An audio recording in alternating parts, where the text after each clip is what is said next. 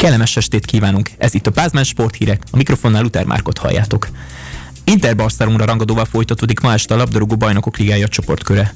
A legutóbbi két bajnok ilyen kikapott az Inter, így eléggé rossz előjelekkel készülhet a mai BL mérkőzésre. Ami a BL-t illeti, az olasz csapat hazai pályán kapott ki a Bayerntől, így a továbbítás szempontjából is fontos találkozó vár rá. Mivel a csoportkörben a katalánok sem bírtak a Münchennel, így a mai mérkőzés vesztese komoly lépés hátrányba kerülne a riválisokkal szemben. A Barcelona viszont győzelemmel hangolt a hétközi bajnokok ligája fordulóra. Xavi együttese idegenben győzte le Majorkát 1-0-ra a spanyol bajnokság hetedik fordulójában. A BL-ben viszont van mit javítani a Xavi csapatának, az előző fordulóban ugyanis 2-0-ra kikapott a Bayern Münchentől. Megszakadt a Ferencváros hibátlan teljesítménye az OTP bankliga idei kiírásában. A címvédő zöldfehérek 2 0 vereséget szenvedtek a Kecskemét otthonában. A találkozón Nagy Krisztián duplázott, míg a vendégek csak helyzetekig jutottak el. A kiskunságiak 16 ponttal a tabella második helyén állnak, míg a fővárosiak továbbra is vezetik a bajnokságot a kevesebb lejátszott mérkőzés ellenére. Az FTC ugyanis a bajnokok ligája selejtezője miatt kérte az Alaegerszeg, valamint a Paks elleni találkozók halasztását.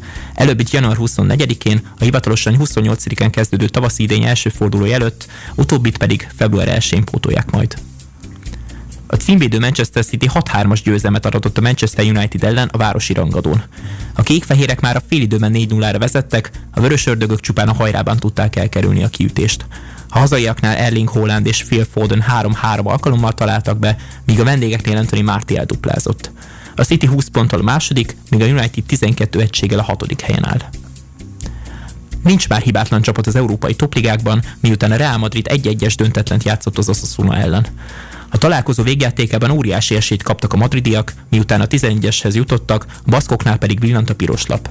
A büntetőt Karim Benzema elhibázta, több gól pedig nem született a mérkőzésen. A királyi gárda 19 ponttal a második helyre csúszott vissza, míg a pamplónaiak a hatodik pozícióból várják a folytatást. 14 veretlenül megvívott összecsapás után szenvedett vereséget a Bundesligában az Union Berlin, miután 2-0-ra maradtak alul az Eintracht Frankfurt otthonában. A fővárosiaknak 20 perc emberelőny sem segített a veretlenség megtartásában. Séfer András az 57. percben állt be, ám csapata már két gólos hátrányban volt. Az Unió jobb gólkülönbséggel vezeti a tabellát. Következő szezontól a Pixeget kézilabda csapatánál folytatja pályafutását Emil Harry Ingstart, ezt az Elverum kapus árult el egy norvég lapnak. A 24 éves kapus az interjúban úgy fogalmazott, hogy jövő nyártól a világ egyik legjobb klubjában szerepelhet, amivel egy régi álma válik valóra.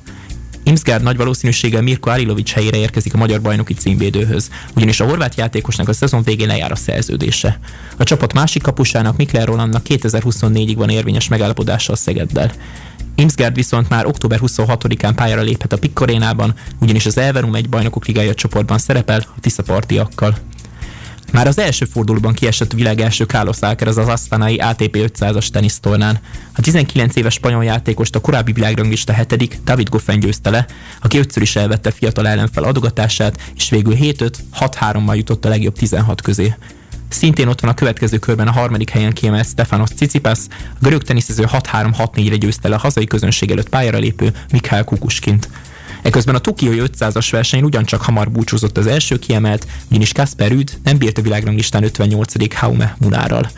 Ezzel szemben Nick Kyrgiosson nem fogott ki a tájvani Chung Sing Cheng, el, aki ellen az ausztrál fenegyerek 6-3-6-1-es győzelmet aratott. Hamarosan folytatjuk a Pázmán sportestet, amelyben részletesen beszámolunk labdarúgás és a Forma 1 aktuális eseményeiről. Tartsatok továbbra is velünk!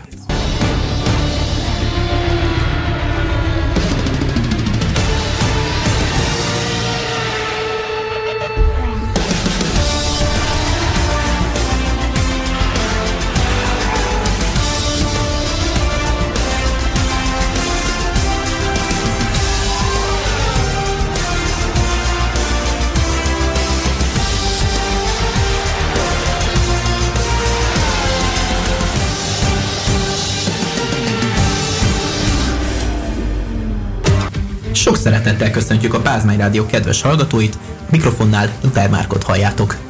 A mai napon négy vendégünk, illetve inkább ilyen úgy fogalmaznék, hogy állandó műsorvezető társam érkezett meg a Pázmány Rádió stúdiójába. Név szerint sorrendben jobbról haladok most, a képen nem ül most benne adásban ő Redekovics miatt, Szent Imrei Kristóf, Gácsi Zalán, Tamásiból, Szelecki Robert. Budapest. Sziasztok! Sok szeretettel köszöntünk mindenkit ebbe a jó hangulatú adásba ahol most már tényleg mindenkiről is tudjátok, hogy ki honnan származik, és én úgy gondolom, hogy így, hogy most már mindent is tudtok, bele is vághatunk a lecsóba, hiszen volt egy Forma 1 szingapúri nagydíj az elmúlt hétvégén, amely gyakorlatilag 2019 után került megrendezésre, hiszen a koronavírus járvány miatt a mezőny az nem igazán utazott át Ázsiába, kivétel ugye a közel-keletre az elmúlt két évben. Hát kinek a boldogságára, kinek a bánatára újra volt szingapúri verseny. Ugye itt is már voltak aggodalmak, hogy az új szabályok kapcsán vajon fog-e volni a verseny, vagy mégse? Hát most végül is olyan futamot kaptunk, ami alapján nehéz egyértelmű döntést hozni, nedves, felszállodó pálya volt.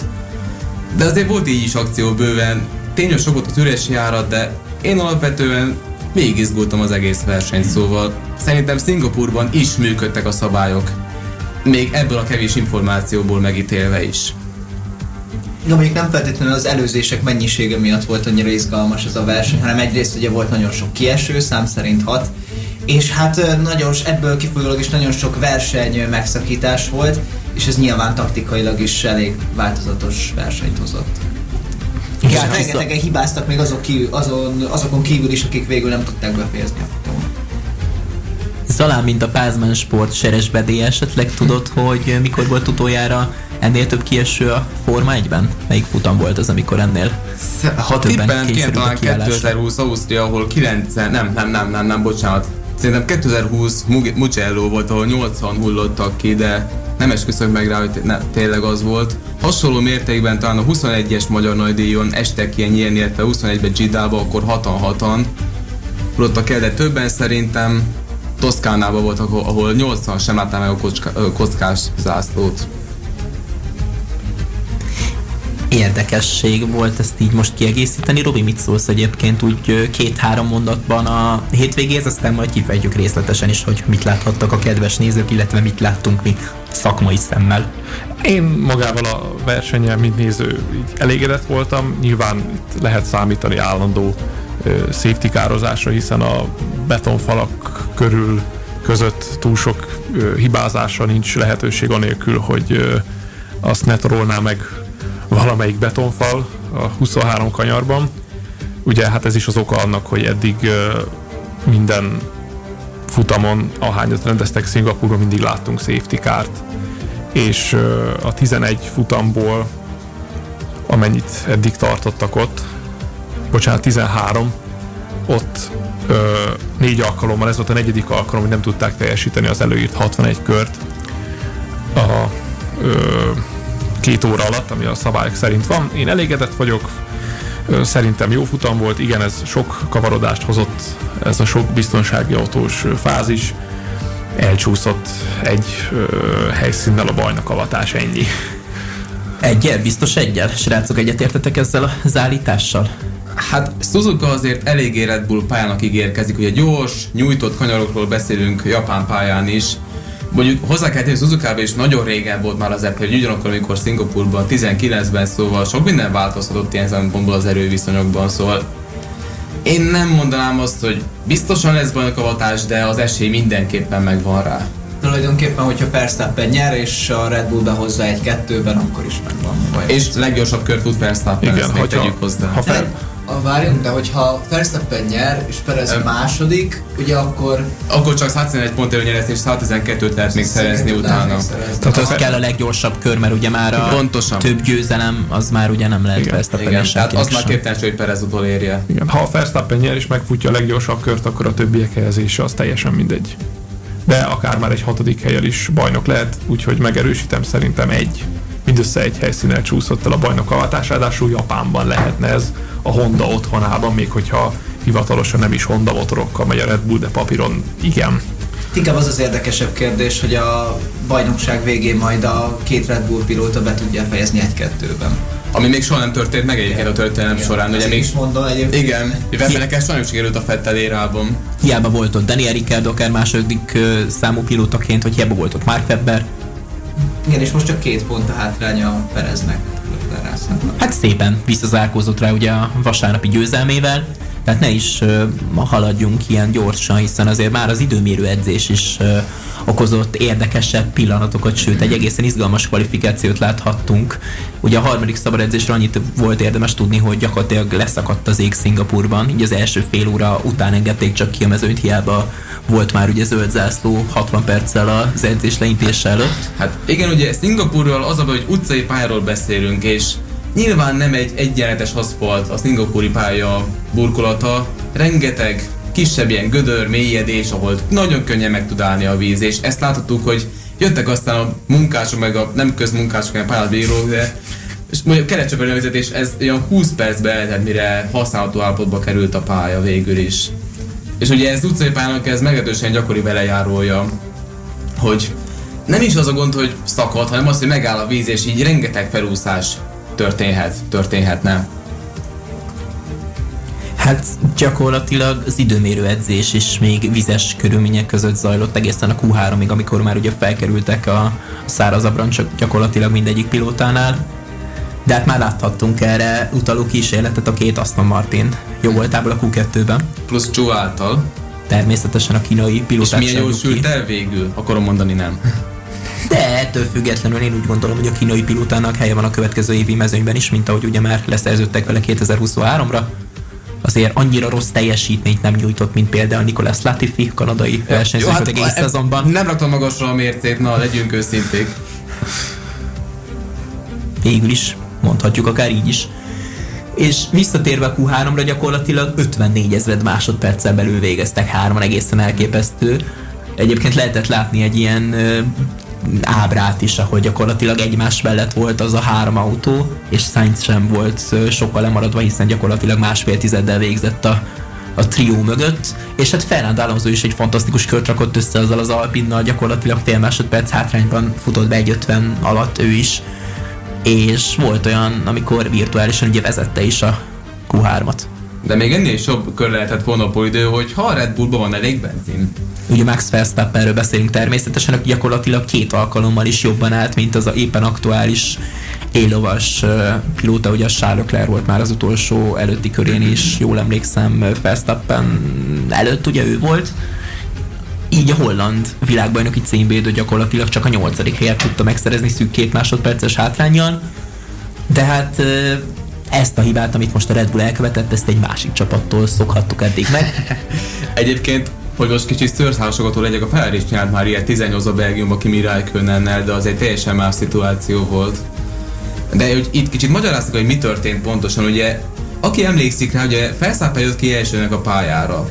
És valószínűleg a Red Bull nem számolt azzal, hogy itt akár 6 gyorskört is lehet futni, ugye egy Q3-ban legfeljebb ilyen 3-4 gyorskört futam még, hogyha esik is az eső. Szikkel meg általában csak kettő gyorskört szoktunk látni, nagyon ritkán hármat és ezért szitták ugye a Red Bullt, hogy hogy lehetett ezt elszámolni. Na most hadd magyarázzam el, hogy ilyen időközökben nagyon nehéz megbecsülni az optimális benzint. Ugye minél könnyebb az autónál gyorsabb, az a, a, gyorsabb a versenyző. És ezért nem is célszerű teljesen eltölteni a tankot, és ebből az, hogy a Red Bull csak az utolsó Verstappen gyors körön kapott észbe, hogy hoppá, hát ha nem vesz el, akkor ebből kizárás lesz, és inkább bevallottak egy biztos 8 helyet, mint egy kizárással felérhető első helyet. Egyébként végül helyesen kellett, hogy döntsenek, azt mondom. Hát ez valóban egy érdekes Red Bull hiba volt, nyilván ilyen is van, hozzáteszem Verstappen egyébként okolta, pedig joggal a csapatot, ezt ennyire mondjuk a hát, korábbi világbajnok riválisától, Charles Leclerc-től nem szokhattuk meg, lehet, hogy éppen ez is a problémája annak, hogy a Ferrari nál nem történtek érdemi változások ugye azokon a futamokon, amikor gyakorlatilag stratégiai hibákat követtek el, és nem hullottak a fejek, mint hogy már kellett volna gyakorlatilag, nem is tudom, hány hónapja vagy hány éve. Szerinted a Leclerc meg jobban le kellett volna ülteni a csavatát a szezon során? Akár igen is lehet rá válasz, csak ezt most megkérdeztem. Szerintem biztos vagyok benne, hogy jobban meg kellett volna emelni a hangját, hiszen hiszen tényleg egy elég jó konstrukció van egyébként, vagy volt a monakói pilóta feneke alatt, nyugodtan fogalmazhatok akár így is. De hát ugye 2022 mondhatni már elúszott, és tényleg most már, ahogy ő is fogalmazott, minél több futamgyőzelmet szeretne szerezni a szezon hátralévő részében, hogy aztán 2023-ban Vagyis Szóval- tipikus majd jövőre. Majd jövőre. Igen, csak ez a polpozíciókat szegénynek futabb győzelmekre kellene váltani. Nyilván sokszor nem rajta múlott ez a dolog, Igen. hogy nem lett belőle győzelem, de hát pont most néztem hogy ez volt már a kilencedik pólja idén. Hát a pól Meg király idén. kettőt tudott győzelemre váltani, és az is Egyéb- a szezon elején. Egyébként sanszos, hogy szerintem Leclerc előbb vagy utóbb, de nem fel dönteni által szenne olyasféle rekordját, hogy a legtöbb polpozíció, amit nem sikerült győzelemre váltani. Tehát szerintem ez két vagy három év és megdönti ezt a rekordot Leclerc. Hát gondoljunk bele, 18 pole pozíciója van már összesen a monokói pilótának, és a gyakorlatilag... és abból 14-et nem nyert meg, ha jól számolom. Hát mivel öt győzelme van, ezért konkrétan És ugye egyetlen 13-at. polpozícióval Ausztriában idén szerzett. Ezzel szemben a Verstappennek meg fel annyi pólja volt, kevesebb, mint fel annyi, mindössze négy, és ebből hármat is meg tudott nyerni. És öt olyan alkalom is volt, amit uh, Leclerc pól ellenében tudott a Verstappen megnyerni. Ez egy nagyon fontos mutatója annak, ami megmutatja, hogy idén a Leclerc még nem fog bajnokságot nyerni. De hát szokták Nagyon sokat mondani, mondom. Hogy vasárnap osztják a Forma 1-ben a pontokat, Hát most már azért kezd megdőlni. Ez. de hát ugye jövőre már hat sprint futamunk lesz egész konkrétan, úgyhogy Zalán reptes is az örömtől itt a stúdióban, szinte El lehet sem tudom mondani, hogy- milyen boldog vagyok tőle.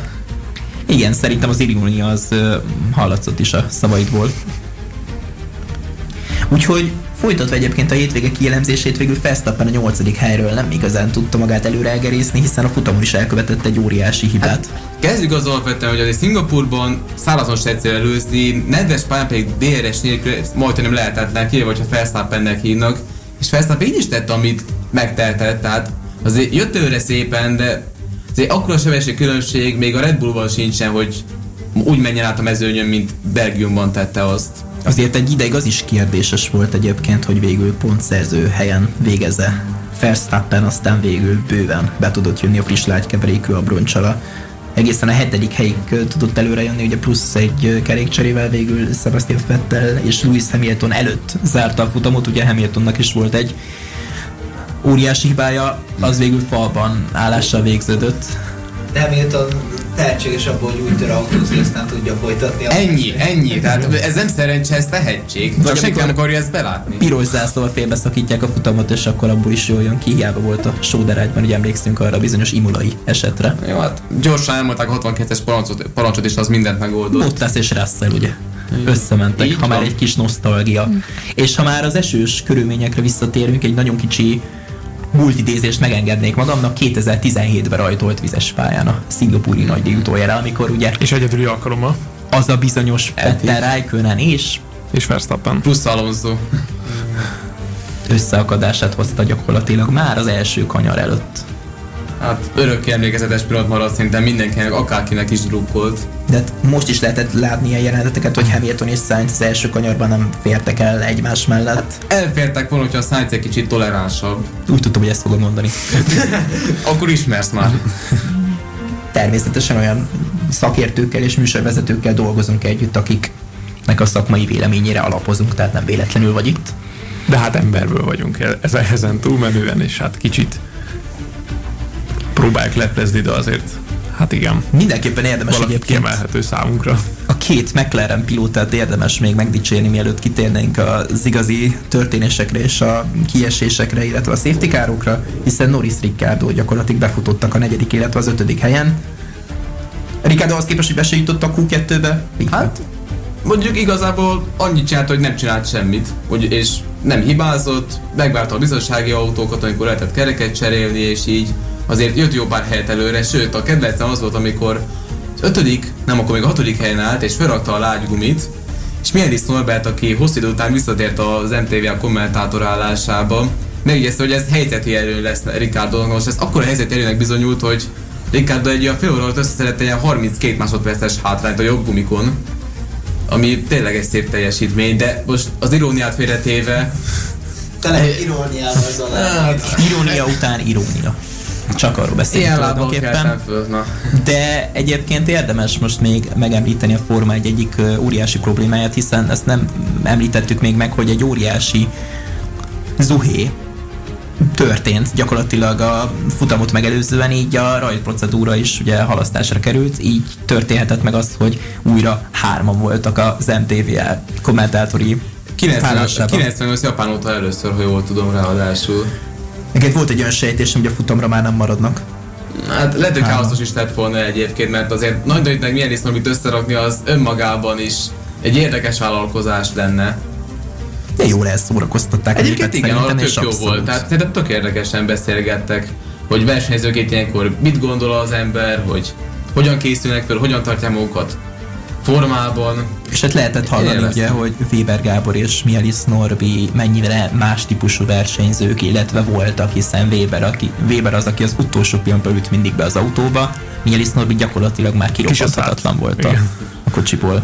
Úgyhogy teljesen más típusú versenyzőkről van szó. És nem hiába Norbi lett végül bajnok.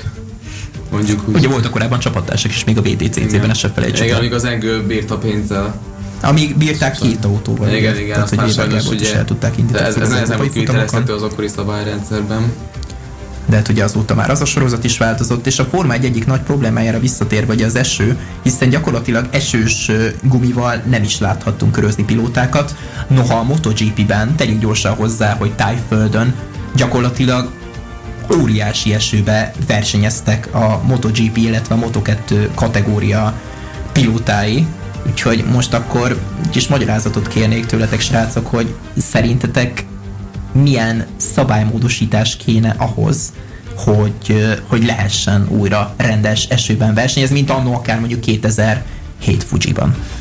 Hát elsősorban ugye, amit már korábban is említettünk, ugye a pálya. Tehát a szingapúri pályán, hogyha nagyon esik, és már pedig itt az átlagos erős esőnél is sokkal jobban szakadt az eső, nagyon nehéz versenyezni. Ugye megint állóvíz volt, mindenhol folyt a víz a pályán, néha ilyen több centiméter magasan állt bizonyos gödrökben a csapadék, ami nagyon-nagyon tette a körülményeket. Mondjuk engem ami meglehetősen idegesített az az, hogy magát a procedúrát is eltolták, ami egy 65 perces késést okozott, plusz az, hogy én még futam végét nem is láttam televízióban, ugye is el kellett, hogy induljak, de ez egy teljesen más történet.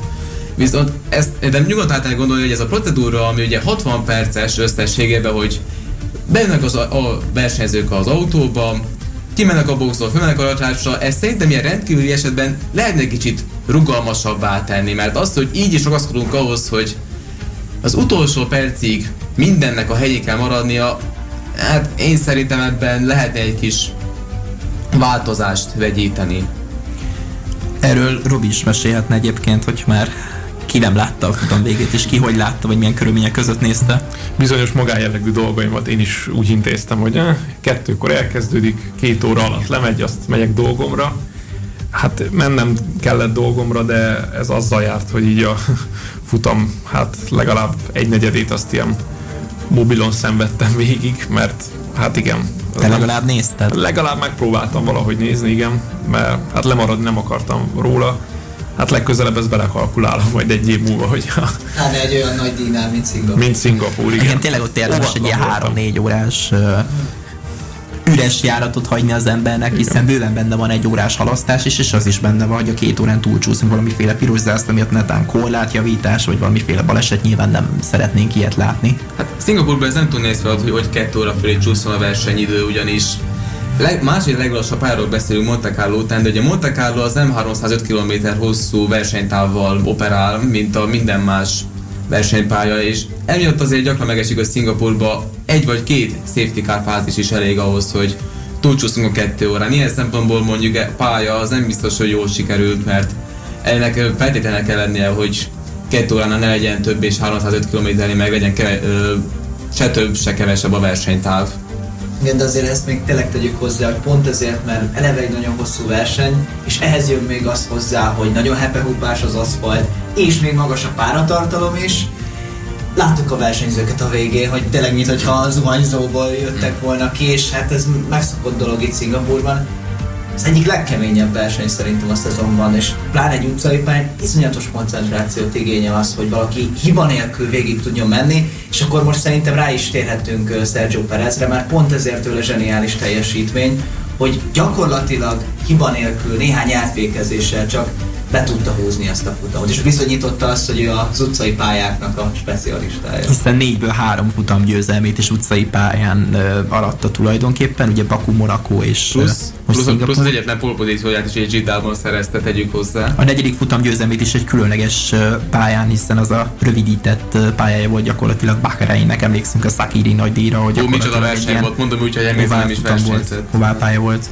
Igen, és tényleg, hogyha az eddigi négy futam győzelmét veszük alapul, az korábbi háromban azért mindig picit szerepet játszott a szerencse is. Persze nyilván most is lehet azt mondani, hogy ha Verstappennek jobban jön ki az időmérő, ha a futam is jobban jön ki neki, de ezt alapvetően Perez ezt erőből nyerte meg, és azért tényleg ott szorongatta a, a futam hajájában Charles Leclerc, de aztán őt is le tudta szakítani, és hát végül kellett is, hiszen megbüntették ugye 5 másodpercre, amiatt a safety káros kihágás. És hát emlékezzünk arra vissza, hogy tavaly volt egy 8 futamos sorozata, ahol gyakorlatilag dobogóra sem tudott állni Sergio Perez így módon nyilván semmiféleképpen nem tudott segíteni Max Verstappennek a Lewis Hamiltonnal folytatott világbajnoki Hát egyébként pár helyen tudott esetleg, de most nem kezdem ezt elemezni, hogy hogyan meg. Jó, de... most nem is a tavalyi évad nyilván, elemzését nyilván, tűztem ki célú, de egyértelmű, hogy azért idén egy icipicit magasabb szinten, sőt nem is icipicit, hanem jóval magasabb szinten versenyez Sergio Perez. Igen, de azért most is a szezon második felére egyértelműen visszaesett, nyilván amiatt is, mert a fejlesztések nem neki kedveztek, és ezt a van építve az autó. A, az eredményeiből is, és pont ezért azért egyre inkább jöttek a negatív kritikák vele szemben.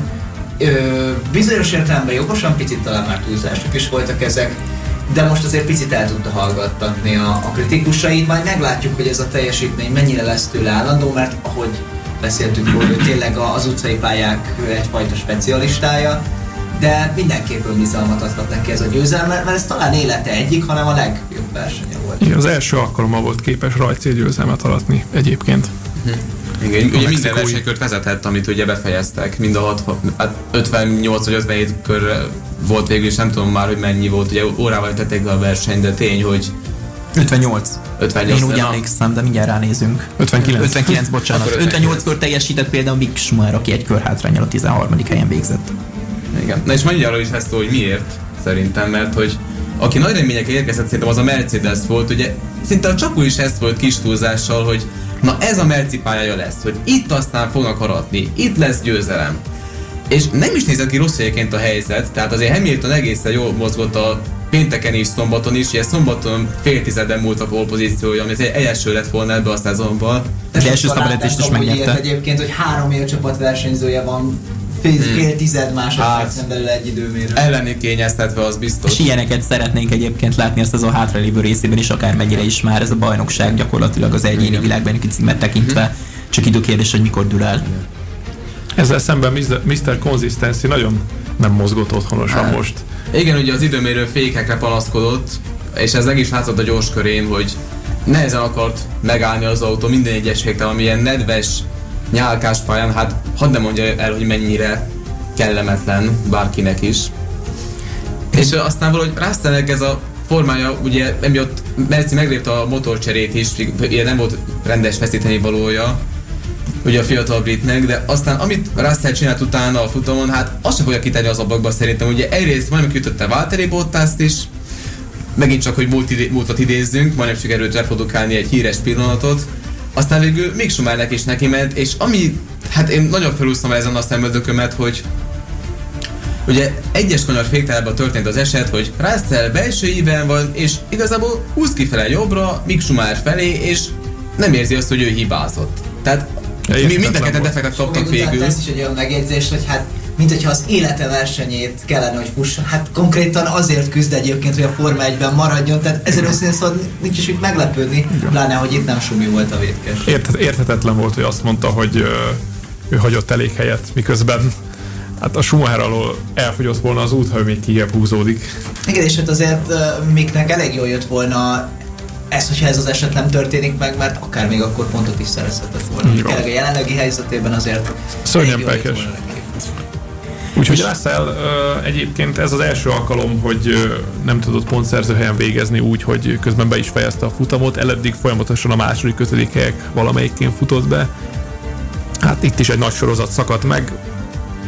Valószínűleg ez is egy ilyen egyszeri uh, megingás volt a részéről, én úgy gondolom. Hát szerintem, aki még nem látom, hogy elégedett a vasárnapi teljesítményével, az Carlos Sainz. De hiába lett harmadik, hát nagyon gyenge tempót ment, és, és egyébként aztán el is mondta, hogy nagyon bizonytalannak érezte magát az autóban, és egy idő után nem ismert kockáztatni, amikor már nagy volt a lemaradás. Hát, ha nincsen safety car, akkor szerintem egy ilyen 50 másodpercér áll meg nála az ilyen hátránymutató, ami azért csapatárshoz képest és Perezhez képest is roppant sok bármilyen pályán. Igen, tehát hogy a második számú pilóták teljesítményét most összevetjük, akkor egyértelműen Perezé kiemelkedő volt, mint hát, És mondjuk ez egy, egy hosszú ideje ellen, ellentétes trendet fordított most meg Sergio Perez, mert eddig inkább Sainz volt az, aki az elmúlt futamokon jobban hozott. Már a második számú versenyzőkről beszélünk. Hát lehetett látni tényleg Sainznál ezt a bizonyos lemaradást ugye az élen álló duóhoz képest, de azt is lehetett látni tényleg, hogy Perez milyen szépen tartotta magát Leclerc szemben, holott volt tényleg egy olyan 5-10 kör, ahol gyakorlatilag tényleg le volt tolva a pályáról a mexikói, ezt nyugodtan kimondhatjuk akár így is. Igen, csak egyszer nagyon kockázatos volt egy előzést megkísérelni. Láttuk Verstappen példájából, hogy Pedig az Anderson hídon is bement, emlékszünk. megállni a, a, a vizes. Hát arra, arra van meséljem el konkrétan, hogy amikor láttam, hogy be fog húzódni, ott mondtam az öcsémnek, akivel közösen néztük a versenyt, és ilyen halányugat hang, hogy nem fog megállni, nem fog megállni. Hát ki is füstölt a gumikkal úgy, ahogy a, a nagykönyvben meg van írva. Mondtam is neked erre, hogy 2021 Baku recap, és Hamilton. Mm. Icipicit hasonlít a szituáció, de tudjuk jó, hogy hát, ott volt ez a bizonyos magic volt. button. Má, más volt szerintem abszolút a két szitu, meg igazából legalább Verstappen megpróbálta. Tehát én úgy vagyok vele, meg ez, ez, nem is meg kellett próbálni. Ez oda kimehet. Nem is lehet volna, Verstappen nem próbálja meg. Igen, szóval én igazából értékeltem ezt, hogy legalább ő megpróbálta, de nyilván értető volt a többiek részéről is az, hogy nem, nem mertek kockáztatni, mert ez az eredménye. És egyébként így még nagy kármentés is volt ez Verstappen részéről, hogy még egy plusz kerékcserével is fel tudott jönni a hetedik helyig. Hát végül csak négy pontot veszítette ezzel a kis akcióval. Viszont egyébként kezd hasonlítani a szituáció arra a bizonyos esetre, amikor uh, kitették egyébként mémbe hogy, hogy hát gyakorlatilag úgy volt, hogy, hogy Charles Leclerc az még akár meg is nyerheti az idei világbajnoki címet, de hát ez egy eléggé extrém, extrém példa volt, nyugodtan kimondhatjuk. És és akár ezt a versenyt is, mert erről nem, ugye nem is beszéltünk még erről olyan sokat, hogy ugye sokáig nem volt kérés, akkor most Perez mindent elsegít a kockázászod, hogy ő is lesz a győzelem? Ugye volt ez a safety káros történet, amit kicsit magyarázzunk el, hogy Ugye úgy szól a szabály, hogy biztonsági autó mögött a vezető és semmilyen más autónak nem lehet az előtte haladó járműhöz képest 10 autónyi távolságot hagyni. Most ezt Perez háromszor is megcsinálta, ugye egyszer figyelmeztették, amiből egy megrovást tett, másodjára a versenyigazgató szólt neki, a csapaton keresztül, és harmadjára miután nem történt változás, ezért végül 5 másodpercet kapott, de jó jelző, hogy mekkora tempó fölényben volt Leclerchez képest a futam végül, hogy még így is maradt az első helyen. Ilyenként tényleg lehetett látni, hogy mennyire határon mentek. Tehát, hogy, és utána, viszont utána már elengedte Leclerc, miután már be egyértelműen 5 másodperc fölé a hátrány, és utána már csak arra törekedett, hogy behozza az autót. Azt nem is értettem a versenymérnökétől a befutott követően ezt a kétszer 5 másodpercet, ezt, hát, ezt utóbban szedtük. Reménykedés, reménykedés. Igen, kb. ez a remény hal meg utoljára. Hát Binotto is ezt folytatott a futam után, hogy 2-5 másodperc lesz, és minden rendben van és ugye azt hittük, hogy benn marad gyakorlatilag Leclerc 5 másodpercen belül, és minden rendben van, legalábbis Ferrari szempontból. Aztán ehhez képest jött az, hogy kicsúszott egészen konkrétan 7,5 másodpercen kívülre, és hát gyakorlatilag a futam után egy, egy-két órával derült ki végül is hivatalosan az eredmény, hogy Perez ugye megtarthatta pályafutása negyedik győzelmét, és, és hát így Perez, Leclerc, Sainz sorrendbe futottak be, és újra két Ferrari volt a dobogon. Ugye még annyit egyezzünk meg szerintem, hogy fölmerülhet az, hogy Sebastian Vettel 12 évvel ezelőtt a Hungaroringen egy hasonló végségért átadásos büntetésért talmazták, és ugye jött a kérdés, hogy Perez milyen kapott 20 másodpercet. Na most ugye ez két meglehetősen más szituáció volt, és Fettel egyrészt nem az élen haladt, és ugye ez az újraindításos körbe volt, ahol Fettel megcsinálta azt, amit. Ugye Perez egyszer se tette meg, Ugye Fettelnél az volt a fő probléma, hogy ezzel a riválisokat is hátráltatta, és Mark Webbernek a csapattársának hozott össze egy olyan erőt, ami végül később elég volt neki az, hogy a versenyt is megnyerje. Ezért kapta a 20 másodperces büntetést Sebastian Vettel 12 évvel ezelőtt. Ugye Perez nem okozott ezzel másnak hátrányt, meg ugye nem is az újraindítását csinálta, tehát maximum a gumimelegítésbe tudott volna bele szólni a más versenyzők esetében. Ezért volt csak 5 másodperc végül, amit kapott a versenyfelügyelőktől. Ráadásul közvetlen a lámpa kiavásánál ő azért visszajött utána. Igen, tehát neki eleve semmi előnye nem származott ebből Igen. szabálysértés. Igen. Ott még ugye szabálysértés volt, de, de messze nem annyira kiugró.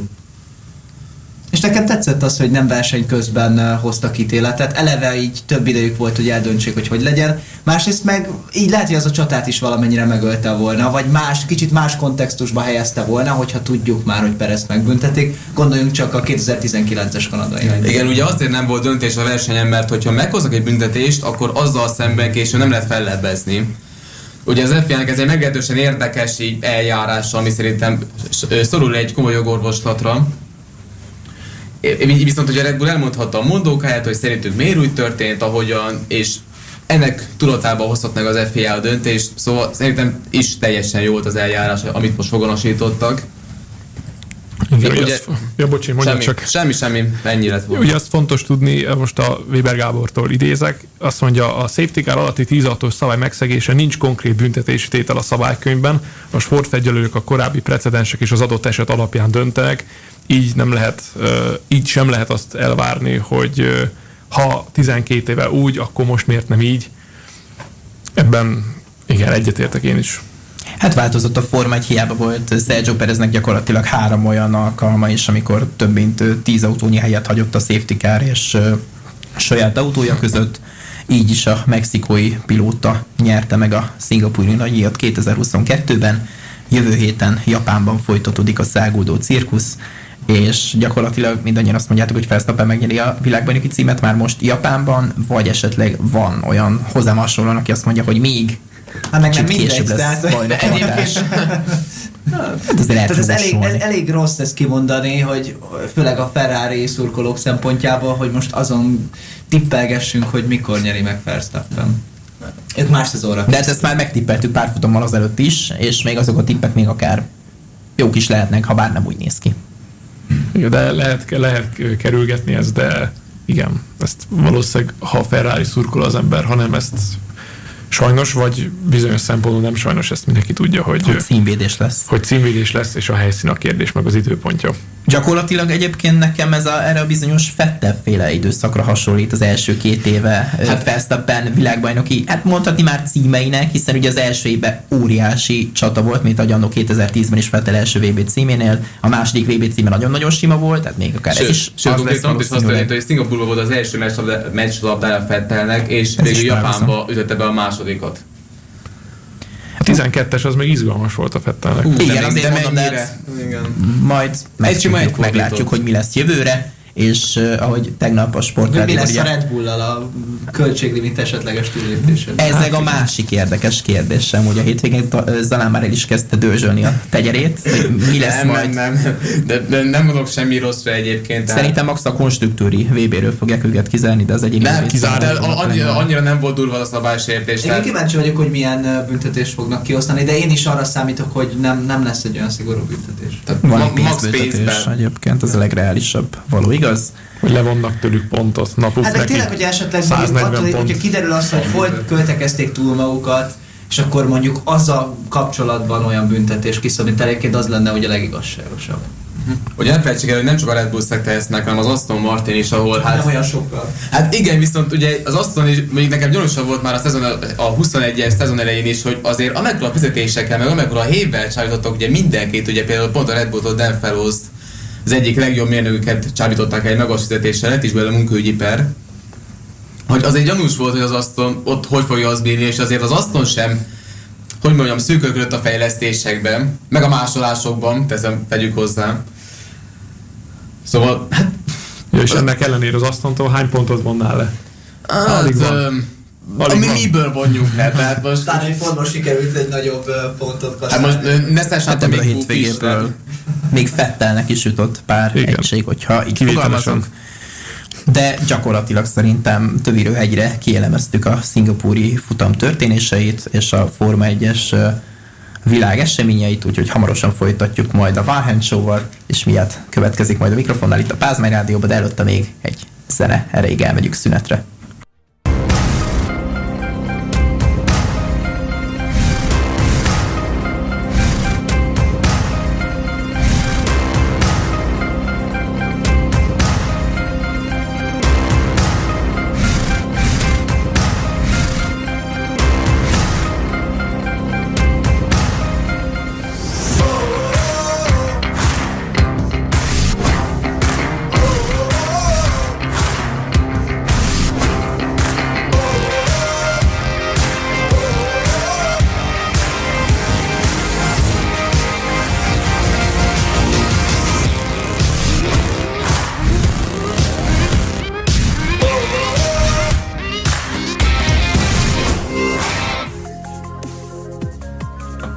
Köszönöm a Pázmány Sport hallgatóit, Radakovics miatt vagyok, és következzen az eheti Van Hand Show, ezt már már beharangozta néhány perccel ezelőtt.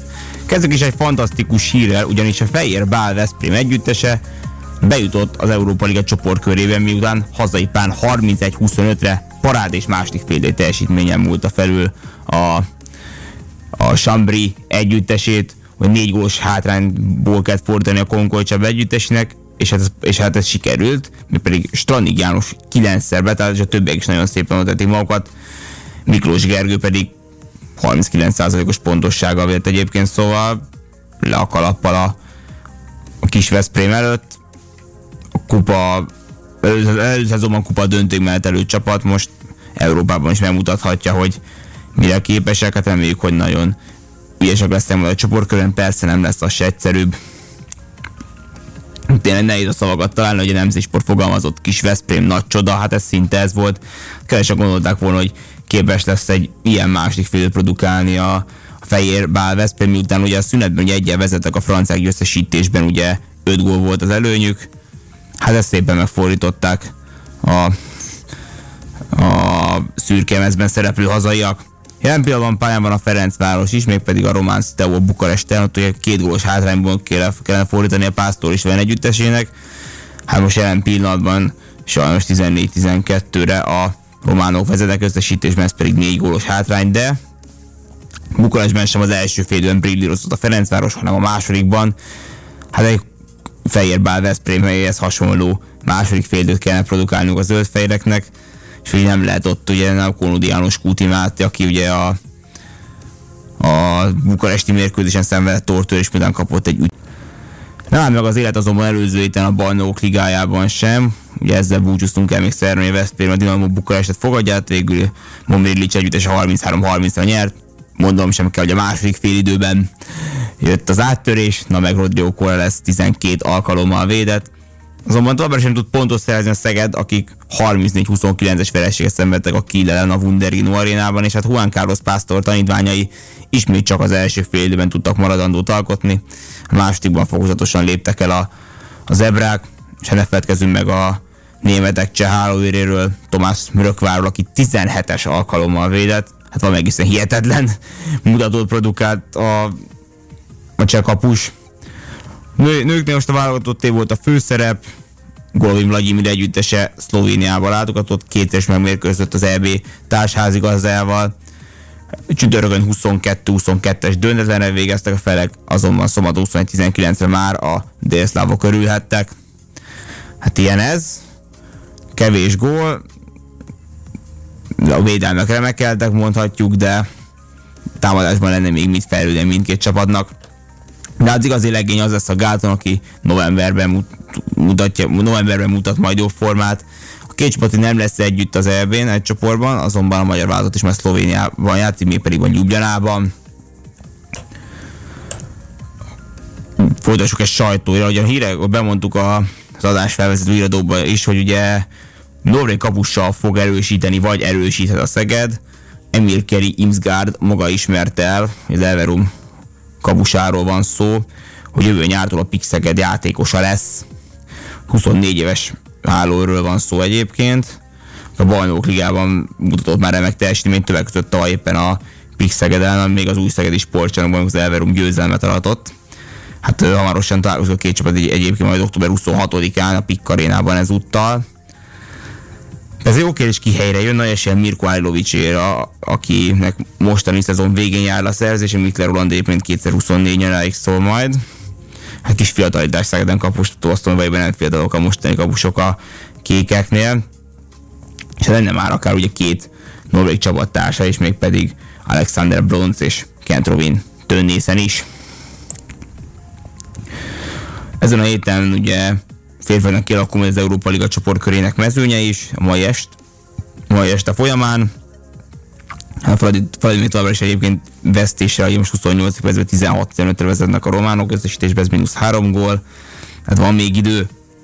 Ugye férfiaknál holnap már BL-el folytatják a a küzdelmeket, a Vedelkon Veszprém 20-45-kor a Dán bajnok GOG vendége lesz. A BL-ben még a két csapat egyébként nem találkozott egymással, a mérkőzés pedig majd a Sportek közvetíti élőben. Apropó még a tabella, hogy a GOG eddig három pontot szerzett a az eddigi három fordulóban éppen mindenből egyet, míg a Veszprémiek pedig hibátlanok. Reméljük, hogy folytatódik az építők remek sorozata. A Szeged pedig hát élet csodát vív majd csütörtökön 18 45 perctől a Pikkar, perc, perckor a Pikkarénában az Olborg ellen. Mint említettem, a kékek egyenlőre pont nélkül, ami az Olborg négyet is megszerzett, azonban nézd a múlt heti kielszeleni összecsapásokat, azt tudom mondani, hogy verhető ez a csapat, hiszen támadó nagyon nem volt jó az Olborgnak, tehát ez a kijelzés tudjuk, hogy milyen erőt képvisel.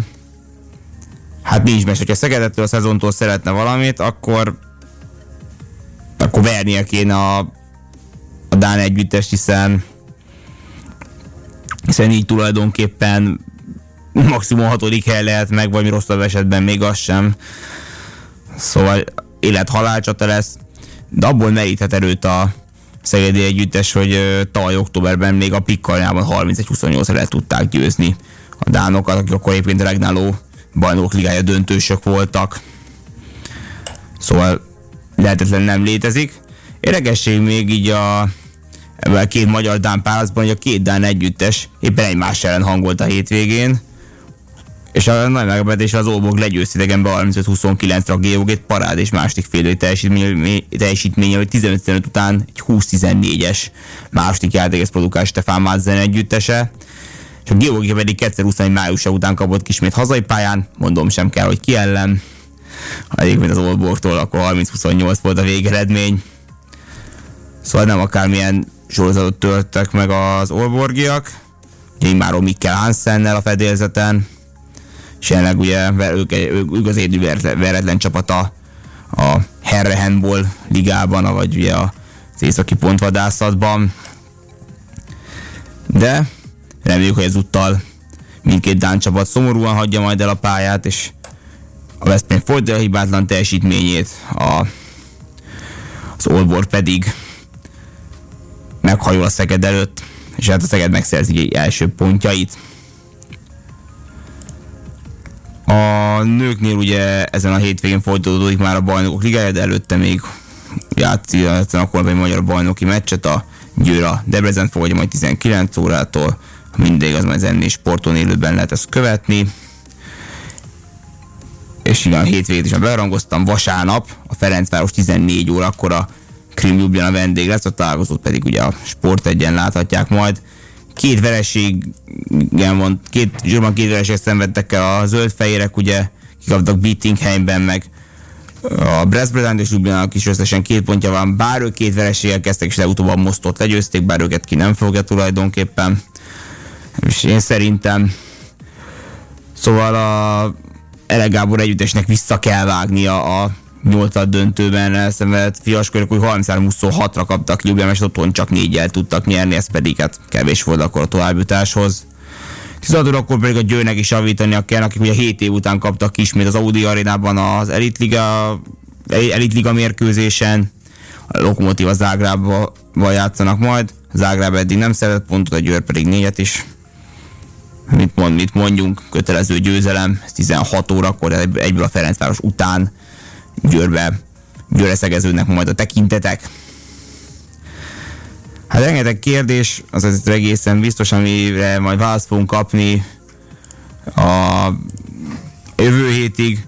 A Ferencváros egyébként a szünetben 17-15-ös 17-15-re vezet a Bukarest a Ferencváros ellen, idegenben, szóval összesítésben négy góllal áll rosszabbul a, a zöldfehér alakulat.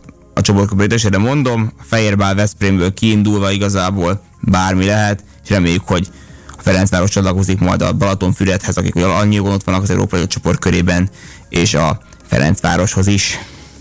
Bízunk a szép folytatásban, vagy akár a szebben, meg a férfiaknál szép folytatás volt, hiszen remekelnek a csapatunk a nőknél viszont itt az idő javítani. Jövő is jelentkezünk majd Van Hand Show-val, addig is nézzék élőben az eheti kézlabda mérkőzéseket. Nem áll meg az élet azonban előző héten a Bajnokok ligájában sem. Ugye ezzel búcsúztunk el még Szermény Veszprém, a Dinamo Bukarestet fogadját, végül Momrilic együttes a 33-30-ra nyert. Mondom sem kell, hogy a második fél időben jött az áttörés, na meg Rodrigo lesz 12 alkalommal védett. Azonban továbbra sem tud pontot szerezni a Szeged, akik 34-29-es vereséget szenvedtek a Kiel ellen a Wunderino arénában, és hát Juan Carlos Pásztor tanítványai ismét csak az első fél időben tudtak maradandót alkotni. A másodikban fokozatosan léptek el a, a zebrák, és ne feledkezzünk meg a németek cseh hálóéréről, Tomás Mörökváról, aki 17-es alkalommal védett. Hát van egészen hihetetlen mutatót produkált a, a cseh kapus. Nő, nőknél most a válogatotté volt a főszerep, Golovin Vladimir együttese Szlovéniával látogatott, kétszeres megmérkőzött az EB társházigazdájával. Csütörtökön 22-22-es döntetlenre végeztek a felek, azonban szombat 21-19-re már a délszlávok örülhettek. Hát ilyen ez. Kevés gól. A védelmek remekeltek, mondhatjuk, de támadásban lenne még mit fejlődni mindkét csapatnak. De az igazi legény az lesz a Gáton, aki novemberben mutatja, novemberben mutat majd jobb formát. A két csapat nem lesz együtt az EB-n egy csoportban, azonban a magyar válogatott is már Szlovéniában játszik, még pedig a Ljubljanában. Folytassuk egy sajtóra, hogy a hírek, bemondtuk a, az adás felvezető iradóban is, hogy ugye Norvég kapussal fog erősíteni, vagy erősíthet a Szeged. Emil Keri Imsgaard maga ismerte el, az Everum kapusáról van szó, hogy jövő nyártól a Pixeged játékosa lesz. 24 éves hálóról van szó egyébként. A bajnok ligában mutatott már remek teljesítményt, többek között tavaly éppen a Pixeged ellen, még az új szegedi sportcsarnokban az Everum győzelmet aratott. Hát hamarosan találkozik a két csapat egy, egyébként majd október 26-án a Pikk arénában ezúttal. Ez jó kérdés, ki helyre jön, nagy esélyen Mirko Ajlovicsére, akinek mostani szezon végén jár a szerzés, és Mikler Roland éppen 2024 nyaráig szól majd. Hát kis fiatalítás Szegeden kapustól, aztán vagy nem fiatalok a mostani kapusok a kékeknél.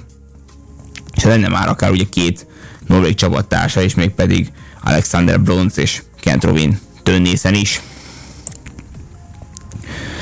Ezen a héten ugye férfiaknak kialakul az Európa Liga csoportkörének mezőnye is, a mai, est, mai este folyamán. Hát Vladimir továbbra is egyébként vesztésre, hogy most 28 percben 16-15-re vezetnek a románok, összesítésben ez mínusz 3 gól. Hát van még idő. Ugye férfiaknál holnap már BL-el folytatják a a küzdelmeket, a Vedelkon Veszprém 2045-kor a Dán bajnok GOG vendége lesz. A BL-ben a két csapat egyébként nem találkozott egymással, a mérkőzés pedig majd a Sportek közvetíti élőben. Apropó még a tabella, hogy a GOG eddig három pontot szerzett a az eddigi három fordulóban éppen mindenből egyet, míg a Veszprémiek pedig hibátlanok. Reméljük, hogy folytatódik az építők remek sorozata. A Szeged pedig hát élet csodát vív majd csütörtökön 18-45 perctől a Pikkar, perc, perckor a Pikkarénában az Olborg ellen.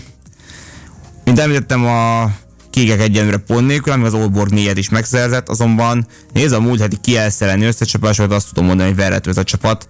Szerintem támadójáték nagyon nem volt jó az Olborgnak. Tehát ez a kijelzés tudjuk, hogy milyen erőt képvisel. Hát nincs meg, hogyha Szegedettől a szezontól szeretne valamit, akkor akkor vernie kéne a, a Dán együttes, hiszen hiszen így tulajdonképpen maximum hatodik hely lehet meg, vagy rosszabb esetben még az sem. Szóval élet-halálcsata lesz, de abból meríthet erőt a Szegedi Együttes, hogy tavaly októberben még a Pikkaljában 31-28-ra le tudták győzni a dánokat, akik akkor egyébként regnáló bajnok ligája döntősök voltak. Szóval lehetetlen nem létezik. Érdekesség még így a két magyar Dán pálaszban, hogy a két Dán együttes éppen egymás ellen hangolt a hétvégén.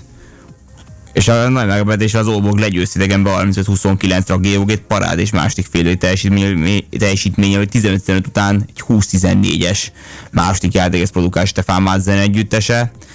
És a Geogé pedig 2021 májusa után kapott kismét hazai pályán, mondom sem kell, hogy ki ellen. Egyébként az Olborgtól akkor 30-28 volt a végeredmény. Szóval nem akármilyen sorozatot törtek meg az Olborgiak. Ugye már Mikkel Hansennel a fedélzeten. És jelenleg ugye ők, ők az édű veretlen csapata a Herre Handball ligában, vagy ugye az északi pontvadászatban. De reméljük, hogy ezúttal mindkét Dán csapat szomorúan hagyja majd el a pályát, és a Veszprém folytatja a hibátlan teljesítményét, a, az Olbor pedig meghajol a Szeged előtt, és hát a Szeged megszerzi egy első pontjait. A nőknél ugye ezen a hétvégén folytatódik már a bajnokok ligája, de előtte még játszik akkor egy magyar bajnoki meccset, a Győr a Debrecen fogadja majd 19 órától, mindig az majd zenni sporton élőben lehet ezt követni. És igen, a hétvégét is belerangoztam, vasárnap a Ferencváros 14 órakor a Krim Ljubljana vendég lesz, a találkozót pedig ugye a Sport egyen láthatják majd.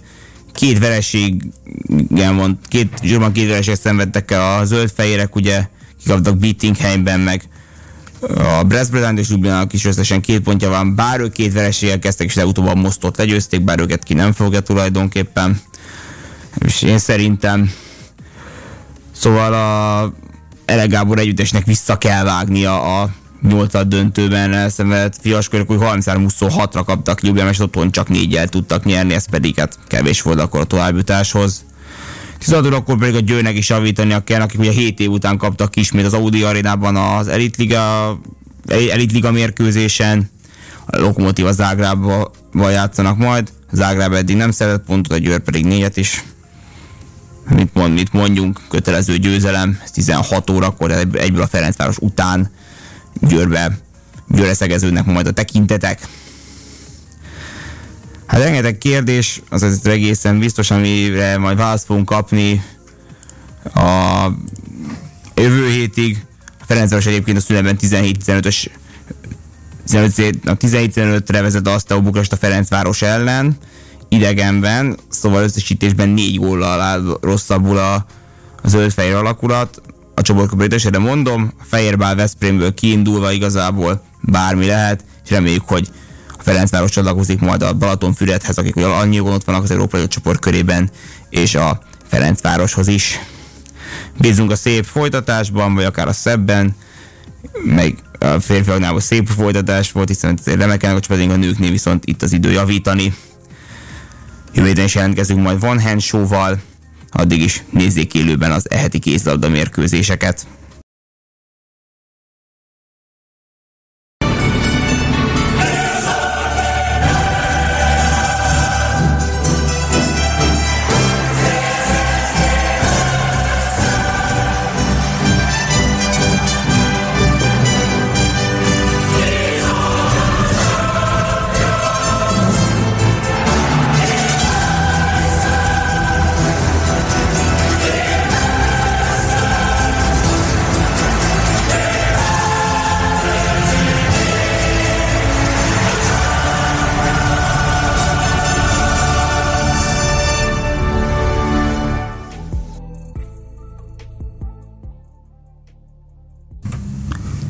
Folytatjuk a Pázmán sportestet, mégpedig labdarúgással, ugyanis időközben elkezdődtek a bajnok ligai kora esti mérkőzései.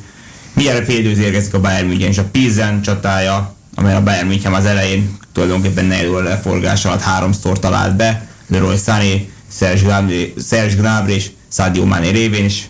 36. percben Musiala betalált még egyszer, de ezt les miatt térvénytelenítették. Egyébként hibátlanul vezetnének a bajról a csoport, csoportjukat tulajdonképpen bebizosítanak a továbbjutásukat.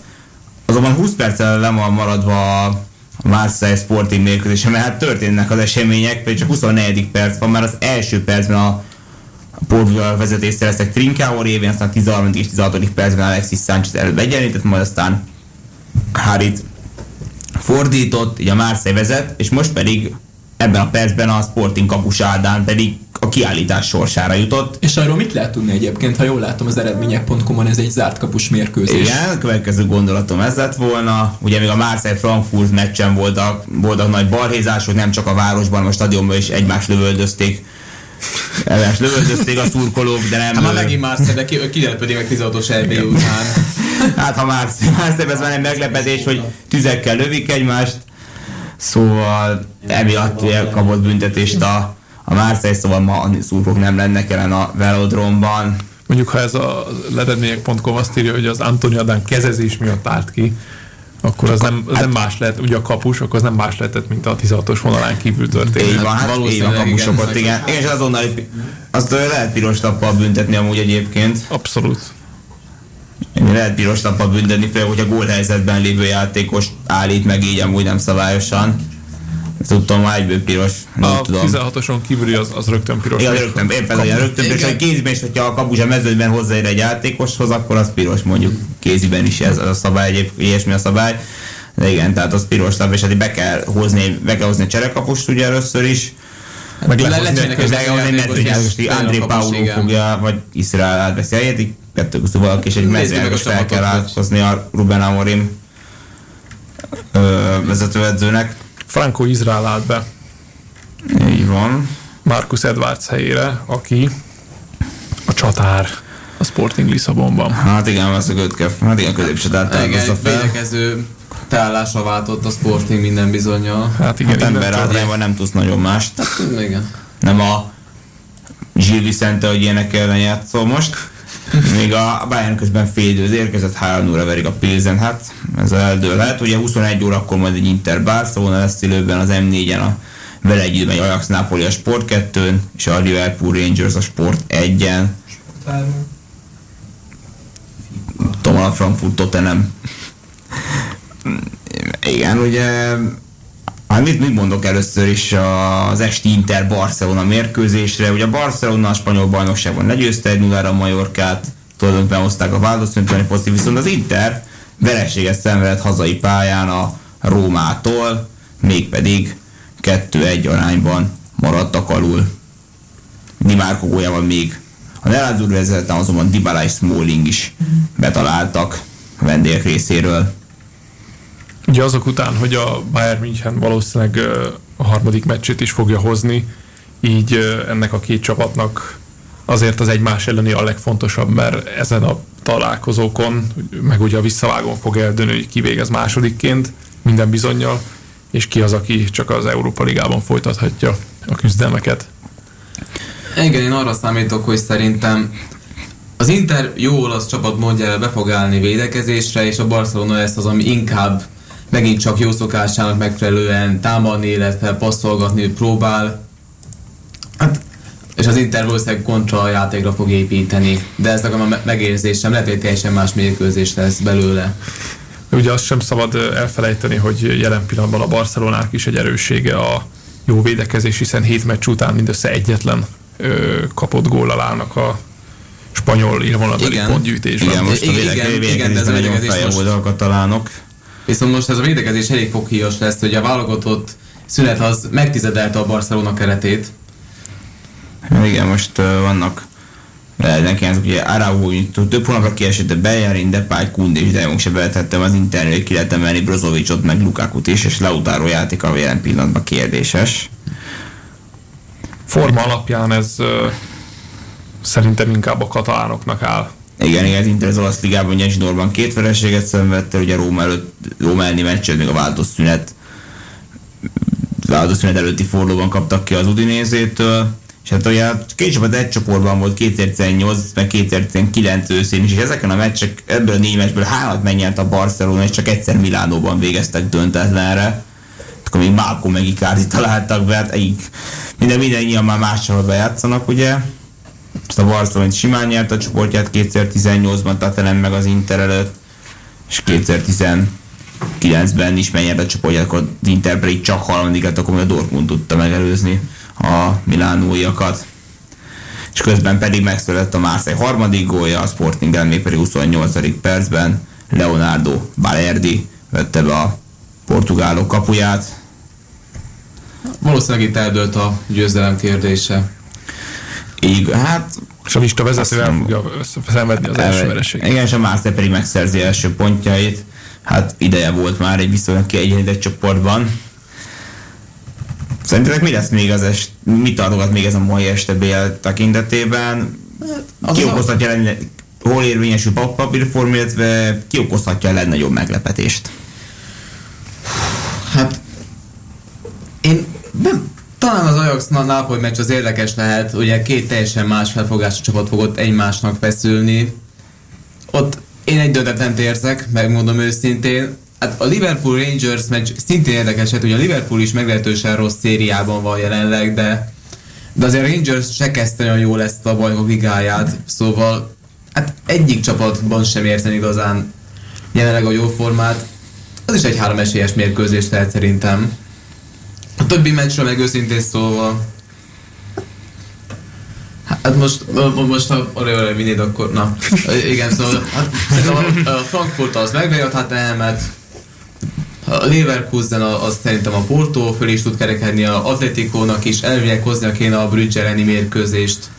Hát papírforma ezt ígéri, persze az egyik legutóbb kikapott a Leverkusen, tőlük a Leverkusen a bajnokságban gyengegedik, ugye Bayerntől kaptak ki, 4 0 ra 7 meccs után 5 ponttal, és hát a Frankfurt pedig megszakította az Unión Berlinnek a 14 meccset tartó veretlenségét, ami a Bundesliga-t illetve 2 0 ra nyert az Európa Liga címét, és hát hiába volt kapott pirosat Kolomó ellen 70. percben, az Unión ezzel nem tudott mit kezdeni. Visszatérve egyébként az előző kérdésedre, hogy mit gondolok meglepetésnek, én azt mondom, hogy a Brüzs legalább az egyik pontot otthon tartja. benne lehet a pakliba zavó bármi is. És akkor kanyarodjunk, kanyarodjunk rá a holnapi játéknapra. Kora este ugye szintén két találkozó lesz a Lipcsa Celticet, az Salzburg a Dinamo Zágrábot fogadja, azonban egy Chelsea-re tulajdonképpen Milán ellen szinte élethalál harc hát, vár fel, úgyhogy egy ponttal utolsó a Milán négy ponttal pedig vezeti az E csoportot. Szerintetek meg lehetne olyan Graham Potter a Chelsea-nek az első győzelme a BL-ben? Hát a Milan ellen semmiképpen nem lesz egyszerű feladata. Hát mm, nagyon, meglepne egyébként, hogy a Chelsea most pont a Milan ellen jönnek ki ebből a gödörből, amivel most beásták magukat több tényezőnek is köszönhetően. Bár az tény, hogy a sérülésekkel ők jobban állnak, mint a milánói csapat. De ettől függetlenül hmm, Hát ez is egy érdekes mérkőzés lehet, ez az én véleményem. Az tény, hogy a Milánnál rengeteg a hiányzó a védelemből is. És já, most Szalemákers kidőlés a legfiatalabb, aki minden bizony a világbajnokságot is kiaz, kihagyhatja ré- részleges szalagszakadás mm-hmm. miatt. Ezt ugye azon a poszton messziás sem bevethető most. De azok után, hogy a Chelsea a hétvégén vért izzadva tudta csak megverni a, kieső, ki- a kiesés ellen küzdő Crystal Palace-t, az eléggé csúf. És És sokat Potterek egyelőre szenvednek, maradjunk annyiban. Mint Hát a Graham Potter elvett a Chelsea-t. És felmerül a kérdés, hogy biztos, hogy Tuhel elküldése volt itt a megoldás, amit én már akkor furcsáltam, hogy hirtelen új tulajdonos, rengeteg igazolás, 300 millió euró értékben volt, ha jól emlékszem, és Hát, még sincsen semmi eredménye, sőt, igazából visszafele halad a csapat. Igen, Én kíváncsi leszek annak a kimenetelére, mert most van két nagy csapat Angliában, Chelsea, Liverpool, amelyik önmagukhoz képest most gödörben vannak. United-et ne felejtsd el. United, hát a United az már rég, régóta gödörben van. Itt most arra leszek kíváncsi, hogy ugye ez a két csapat két külön utat választott. Ugye a Chelsea az hát sok mindent felrugott, míg a Liverpool bízik továbbra is a, a saját edzőjében.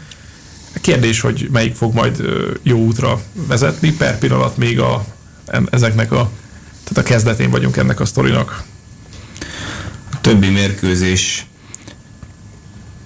első nem tűnik egyik se kemények, legalábbis leszámítva a Sevilla Dortmund, vagy a Benfica Párist, de Juventus egy két vereség után fogadja a hajfát, City tulajdonképpen kötelező feladat alatt a Kopenhága, meg Real Madrid a Shakhtar ellen, hát nem egyszer beletörött a Real bicskája az ukránokba, ugye az utóbbi években, persze leszámítva a tavalyi őszt, amikor ugye hát egy 5 0 1 2 és győzelem, de 2020-ban viszont oda-vissza kikaptak tőlük. Szerintetek most tud-e megint a Zsáktár szenzációt okozni, hogy érvényesül a papírform és a Real Madrid, ha bár a hétvégén elvesztette hibátlan mérlegét, ezúttal már visszatérnek a helyes útra, pontosabban akár a BL-ben folytatják a hibátlan teljesítményt. Hát, hát a Sáktár mögött sajnos továbbra is ott lebeg ugye a háborúnak a helyzete, ami miatt még mindig Krakó, vagy nem, bocsánat, hogy játszák a hazai mérkőzéseiket. Hát ők már mióta? Hát, hát igen, de ezt, igen, de Ja, a mindig nem már mondjuk Donetskben nagyon régen játszott. 14-be jártak egészen konkrétan utoljára, pont egy BL meccsen talán. ilyen a Real Saktárnál tartottunk, ugye ott tartottunk, hogy a Saktár már ugye hosszas évek óta nem fogadhatja a Donetskben az ellenfelét, most már azonban Ukrajnában sem, ami a bajnok liget illeti. Hát most ugye Madridban játszanak majd a Real ellen, milyen eséllyel vághatnak. Lehet, meg, megismételhet azt, mint 2020-ban, hogy vissza legyőzik a, a királyi gárdát, vagy ezúttal a tavalyhoz hasonlóan a Real Madrid örülhet mindkétszer. Hát ha akarja a Real Madrid ezt a csoport elsőséget, akkor legalább a hazait azt mindenképpen hozni kell. Bár hozzátenném, hogy azért a Courtois ö, kiválása az egy jelentős érvágás lehet a, a királyaknak. Hétvégén is láthattuk azt, hogy abban, hogy a kiegyenlítettek a Real Madrid ellen az Osasuna vendégként, abban a felhőfejesben azért egy kicsit benne volt a kapus is, André Lugin, hogy azt, hogy azt megkapták végül. Ja, hát pont kicsivel kintebb áll az ukrán hálóőr, és lehet pont annyi kellett volna, hogy ezt kiszedje onnan, de hát Karim Benzon büntetőt hibázott a találkozó hajrájában, túl nagy goldagan, hogy keresztlécet találta el. Az ilyenek nem fognak beleférni az ukránok ellen, az biztos. Hát ez egészen biztos.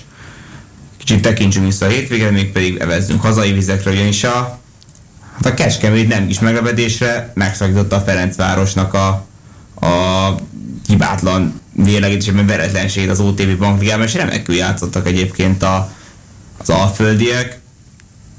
Nagy Krisztián tudott duplázni 5-6 perc alatt lőtt két gólt, és hát ő ugye utána 2019 augusztusában talált az NBA-ben, teszem hozzá az volt egyetlen találata az élvonalban, mégpedig ö, Kaposvár színében mezőkövesd ellen. Mit tudok, hogy a Keskemének az a szereplés, ezért történetük legjobb rajtját produkálták, ez már a most hétvégi meccset biztos volt. Hol vezet, meddig juthatnak idén a bajnokságban? Hát a Kecskemét helyzete az érdekes volt, ugyanis szerintem nem volt olyan szakértő vagy néző, aki ne instant kiesőként bélyegeznek volna őket a szezon rajtján, és hát maradjunk annyiból, hogy így a keret minőségét, a, az anyagi helyzetet tekintve ez nem volt irreális elképzelés, viszont ki, hogy a csapategység az még klubszinten is, nem csak a válogatott esetében, de még klubszinten is mennyi erős tud lenni. Ugye Szabó István beszélt erről, hogy KTL-nél kicsit úgy tekintenek a csapatot, mint egy nagy családra, ami ezen a szinten is meglehetősen hatékony tud lenni. És hát láthatjuk, hogy a Kecskemét mindenféle előzetes várakozással rácáfolva 9 meccsen eddig csak egy verességet, azt is egy ilyen utolsó percekben kapott góllal. Molfehérvártól Így van, kaptak így van, idegenben. Fehérváron a Sóstői stadionban szenvedtek, eh, szenvedték egy egyetlen verességüket. És hát 16 pontnál járnak, ha jól tudom. Ugye most a bemaradáshoz szerintem olyan 25-30-at el kéne érni, de szerintem ezt meg tudják csinálni. Szerintem mondjuk, hogy nézze a bemaradást, inkább szerintem a 34-5 környéke. És én úgy gondolom. A tavalyi szezonban a mezőkövest 38-szal tudott bemaradni, az MTK pedig 36-tal már kihullott. Igen, igen. Hát azért kell még azt pontot szerezni, főleg ebben a bajnokságban, közben láthattuk a gólokat is. A 11-es szerintem egyértelmű volt. És hát nem mondhatjuk azt, hogy Kecskeméten alárendelt szerepet játszott volna, és azt is túl esetlen állítani, hogy Varga Bence kapusnak futó szalagon kellett volna bemutatni a nagyobbnál nagyobb védéseket. Hát ebben azért benne volt az is, hogy a Kecskeméti pálya az mondjuk úgy, hogy hát tartogatott meglepetéseket, ugyanis sok esőzés történt az előző napok folyamán, aminek köszönhetően meglehetősen mély volt a talaj, és hát a labda nem igazán volt gyors passzoknál, és ez a Ferencváros játékát hát eléggé megnehezítette, aminek hatására hát edzői részről is voltak panaszkodások, meg Csercseszov mester sem volt túlságosan feldobódva Hát a persze. pályaminőségétől, de hát igazából dologon is játszott a Fradi nem is olyan régen, és az ennél rosszabbul nézett Hát ki. sokkal. Hát tegyük hozzá, nyilván nehezen, olyan sok győzelem után ne, nem lehet csak úgy elviselni egy verességet, de Inkább most jöjjön. igen, persze inkább most, mint hogy tavasszal. Keskemét feljutóként teljesített már nagyon szépen, még pedig rögtön az első szezonjuk, ugye 2008-ban jutottak fel először az NB1-be, és ugye ötödikek lettek, még hát most is ha úton vannak egy ilyen helyezés felé, vagy nekik mint a feljutóként lenne eddig a legjobban, de kicsit elvenítsük, hogy mit történt a Kecskemét a közelmúltban. Ugye 2021 májusát írjuk, amikor ők még az MB3-ban szerepeltek, 10, szerepeltek 17-es hónappal ezelőtt, és ugye akkor másodikak lett a középcsoportban, de az Élovas Iváncsa nem tudta elvállalni az MB-get, így jutottak fel.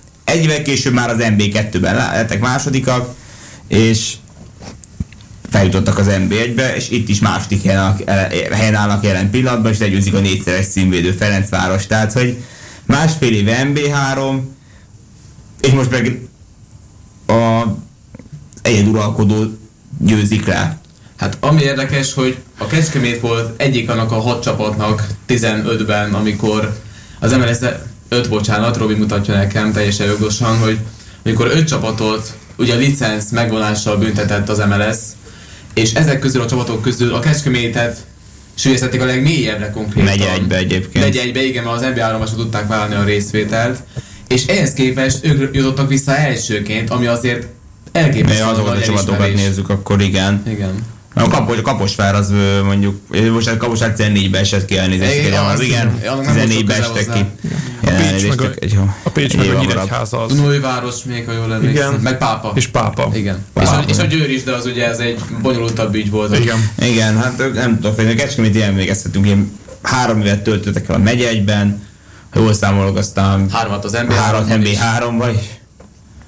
Igen, szóval az amit, a, az, amit a Kecskemét csinál, az per pillanat az elképesztő kategóriába sorolható. Tulajdonképpen igen. Ha, ha visszagondolunk arra, ugye 2015-16-os szezon óta van 12 csapatos MP1, és azóta ö, mindig csak az egyik, legfeljebb az egyik feljutó tudott ö, kisebb, nagyobb, vagy rövidebb, hosszabb Ugye nem volt még arra példa, hogy mindkét feljutó maradjon. Így van. Az egyik az mindig visszaolott, gondolunk itt Békés Csabára, Gyírmótra, a Balmazújvárosra, az. MTK-ra, Kaposvárra, Budafokra, majd megint a Gyírmótra. Ezek között a csapatok között volt olyan, amelyik harcolt a végig, mondjuk a Balmazújváros Horváth Ferenccel. Aztán volt mondjuk a Hát Kaposvár. emlékezhetünk ott, mert nagyon csalódott Horváth Ferenc a kiesés után is az egész bajnokságnak a lebonyolítását kritizálta. De Igen. azok, hogy nyilatkozatok én sok mindent megadnék, hogy még hallgassam őket. Aztán mondjuk ott volt a Kaposvár, amelyik nagyon lefelé lógott ki az NB1-ből abban a szezonban, de ami igaz, az igaz, hogy az egyik mindig visszaesett. Jó, most a Vasas is kell ehhez, amelyik ugye az Vasas egyedüli csapat, igen, nem jelenleg- nyert még. Igen, hát ugye hat pontjuk van mind a döntetlenből, de így se utolsók. Valami nagyon nem akar menni náluk, hát most hétvégén Kisvárdán szakíthatják meg ezt a nyeretlenség szélet, pedig futószal, emlékezve futószalagon nyerték a meccseket, és a keretükről azt mondhatjuk, hogy vannak olyan játékosok, akik korábban ugye egyes bajnoki címet is ünnepelhettek. Ahhoz képest, vagy valaki külföldön volt, Hát Feces Akár jó szerepben. Igen. NBA-t gól király előtt, és Radó András. valahogy egyszerűen most nem akar nekik semmi se összejönni. Tehát, hogy, de igaz a második fél időben még nem találtak be. Tehát ők az egyetlen olyan csapat. Tehát nem 45 perc a mérkőzés, azt tudjuk, de Igen. Ehhez képest a Kecskemét pedig otthon még nem kapott ki, abban a Széktói stadionban, ahol még a, a, a nyári szünet utolsó perceiben még nem volt biztos, hogy ott tudnak-e játszani. hát Így van. igen, igen. És mehettek volna Pestre albérletre, ami azért nem a szomszéd. Hát bizony, ugye másik opció tiszta kécske lehetett volna, éppen a kupában legyőztek ugye a megyei riválist. De hát ö, most az em, de tényleg mint igazi tündérmese van kialakulóban, majd pénteken egyébként Újpestre látogatnak, majd az utastadionba, szóval főváros, fővárost is megismerhetik most már. Ugye a Honvédelem mondjuk már játszottak egy 0-0-et egyébként Budapesten, ugye szeptemberben.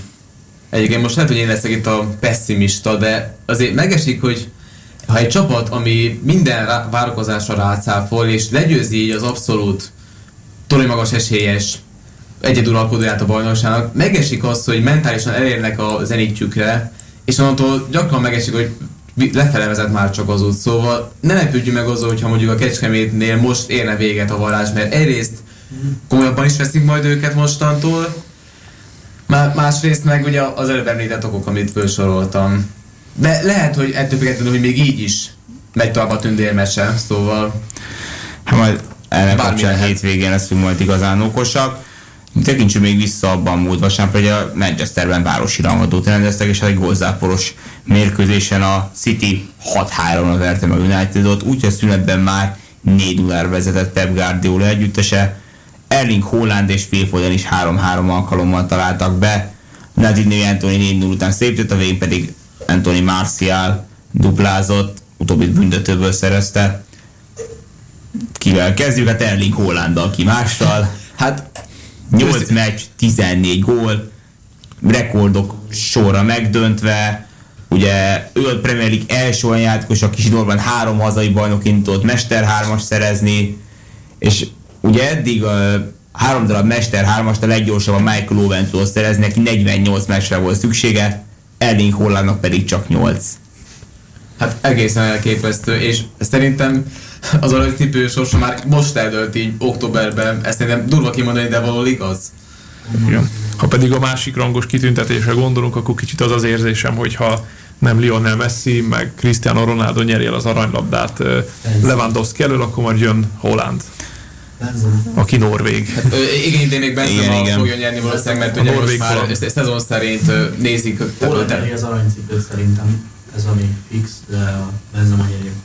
Esélyes, igen. Igen, ugye már lezárták a labda listát, szóval ugye most már szezononként nézik, nem pedig naptári év tekintetében. Ugye egy kis betekintés a France Footballnak a ítélkezési módszerében, amit annyit, annyit is kritizáltak az elmúlt években. Hát volt, igen, ez, ez az, stb. De tényleg szerintem idén még inkább Karim Benzemának adnám, de jövőre, hogyha így folytatja Holland, hát, akkor... Attól függ, hogy ki mit nyer. Tehát, hogyha mondjuk a City hát. megint el fogja rontani a, a BL-ben, akkor, bá, akkor bármi lehet. Hát akkor igen. Igen, és azért lesz egy BB is, ahol Holland nem lesz Benzema, viszont igen, Messi úgy szintén, Lewandowski szintén ott lesz. Igen, ami azért egy nagy érvágás Holland szempontjából, hogy ő nem tudja megmutatni magát még mindig a kontinens viadalon. Hogy Norvégia 2000 óta nem szerepel sehol akkor EB-n. Többek között nekünk is köszönhetően. Hát igen, még 2010-ban, és most a Norvégokban azt vettem észre, most persze kis visszatekintés, hogy mindig a végét rontják el, hiába most nem is azt láthatjuk, hogy négy fordulán vezették a tabellát, és az utolsó két meccsüket elbukták, ugye a szlovén, előbb szlovén, aztán végül Szerbián hazépen végül a szerbek jutottak fel az A divízióba, és akár megmérkőzhetnek majd a magyar válogatottal is. De hát tényleg Norvégia, azt vettük hogy Norvégia tényleg a vb selejtezőben is ott volt végig a második helyen, aztán ott sem jutottak el a pócs selejtezőjéket. Hát nem tudom, mi lehet velük téren, de vagy a hajra, véghajra nem sikerül nekik jól. Hát, hogy Holland volt a kilakós utolsó darab Én ezt beszéltem teszem hozzá, hogy otthon is, hogy, hogy szintén egy magas csatár hiányzott volna, tehát még utána Edin Jéko volt nagyon magas valaki, tehát hogy nem tudtam meghozni Sergio, Sergio Aguero az áttörés, se Gabriel Jesus, hát, se Sterling. Az Aguero nem volt rossz magában, de tény, hogy be, be, be, nem tudtak nyerni. Igen, igen. Csütörtökön 18-45 perc a Ferencváros a Szörven az a vendég lesz majd az Európa Liga csoportkörében Belgrádban. A Fradi eddig ki a 6 pont a hibátlanul áll, az Vezda pedig pont nélkül, ugye Monakótól meg a Trabzonsporttól is arról maradok, hogy Monakótól kaptak otthon még Pré Lemboló büntetőjével, ez volt hazai meccsük, Fradi pedig legutóbb idegenbe egy 0 legyőzte a hercegségeket Vécsei Bálint állatával. Fradi említettük verességgel hangolt erre, még pedig Kecskeméten kaptak, ez viszont legyőzte a Mladosz GAT csapatát idegenben 4-0-ra. Persze a szerbajnokságban nem, mint az Vezda Parcen pároson kívül sok jó csapat lenne, de hát otthok alapján mégse lesz ez, mégse érkezik ez könnyű mérkőzésnek. Hát ismerve a belgári stadiont semmiképpen. Tehát azért Szerbiában minden ilyen stadionok híre van, hogy milyen hangulat fogadja az embert, és ez a Ferencvárosnak és azért meglepő lehet, holott azért ők is hozzá vannak szokva már Budapesten a saját közösségükhöz, de ettől függetlenül Azt mindenképpen fel kell dolgozni. De meglátjuk most. Reméljük, hogy a Ferencváros így a Kecskeméten letudta az eheti rossz formát, szóval tisztalpal lehet indulni a szerbek ellen. Igen, lehet, hogy a test az még Kecskemétben volt, de a fej már Belgrádban. Hát van esély, hogy fejben nem volt ott a Ferencváros, aki elnéz a befejezéseket, majd a támadást, a kecskemétek pedig, mintha egész évben erre készültek volna. Hát az Veznák is tényleg élet-halál csata lehet. Ferencvárosnak persze azt mondom, hogy egy pont se lenne rossz Belgrádban látva az eddigi teljesítményt, hát, tehát azzal már a kupata be lehetne biztosítani, ezzel szemben az Vezzának ez élet-halál lett, tehát két hazai vereség lenne az Vezzán, aki csütörtök estével együtt, akkor ők tulajdonképpen maximum már csak a harmadik helyet érhetnének el. Ugye a másik mérkőzésen majd ugye a Monaco ezt a pályaválasztott Trabzonspor lenne ugyanúgy 3 4 7 Európa Ligáról még annyit, hogy Manchester United mérkőzés is lesz, majd azt szerintem, hogy Lang Ádám megmérkőzte a Vörös Ördög ellen. Lehet, hogy sikerrel egyébként a United formáját látva. Igen, Szalajat és Gyurcsó pedig egymás ellen csapnak össze, az a Isztambuli Fenerbahce fogadja majd az AEK Larnakát. Fejbúli minden bizonyos Sallai Roland nélkül látja vendégül a Nantot, az Union Berlin pedig a Malmö látogat majd és Schäfer Andrással a soraimban. Az Európa konferencia ligában pedig egy Kerkez Milosért szólíthatunk, majd még pedig az Ásztalakmal az Apollon fogadja, Szalai Ádám és a Bázel ugye Holman Dávid nélkül Fároszlován ellen, ugye a Holman megsérült még a nyáron. Elég súlyosan még hozzá, hogy a igen, igen. Kell, hogy hagyjon alsó hangom. Hát igen, tehát van magyar áldogosok, akiket látni fog, majd csütörtökön valakiket nem. Ugye Szoboszlai Dominikat majd holnap kora este láthatjuk a Celtic ellen hazai pályán. Lehet javítani nekik is, igen. Hát igen, rájuk fér már egy jó van mérkőzés. Rájuk fér az egészen biztos akkor még egy utolsó kérés a végére, hogy az Zvezda Fradi meccse, meccse végül tippet, tippelnetek kell, kellene, akkor mi lenne az? Egy-egy szerintem. Döntetlen, én is egyébként döntetlen érzek. Robi? Ugye mivel a Treven az Vezda van a legrosszabb helyzetben, attól tartok, hogy ők fognak leginkább nekünk esni az elmúlt két meccshez képest, de nem akarok rosszat mondani. Mm, majd lényeg inkább a Fradinak a hazai meccs az Vezda ellen. Hmm, kettő egy. Hazai. Szurkoljunk, hogy ne így legyen. ne legyen igazam. hát Robinak most lehetne ilyen is neki fog esni, de majd megvédjük őket a, a kemény Ferencvárosi áradattól. Bár hogyha kint teszik, az nem probléma. Hétvégén pedig folytatódnak tovább a bajnokságok, bajnokságok szombaton két összecsapásra hívnám fel a figyelmet, haladjunk egyrészt időrendi sorrendben.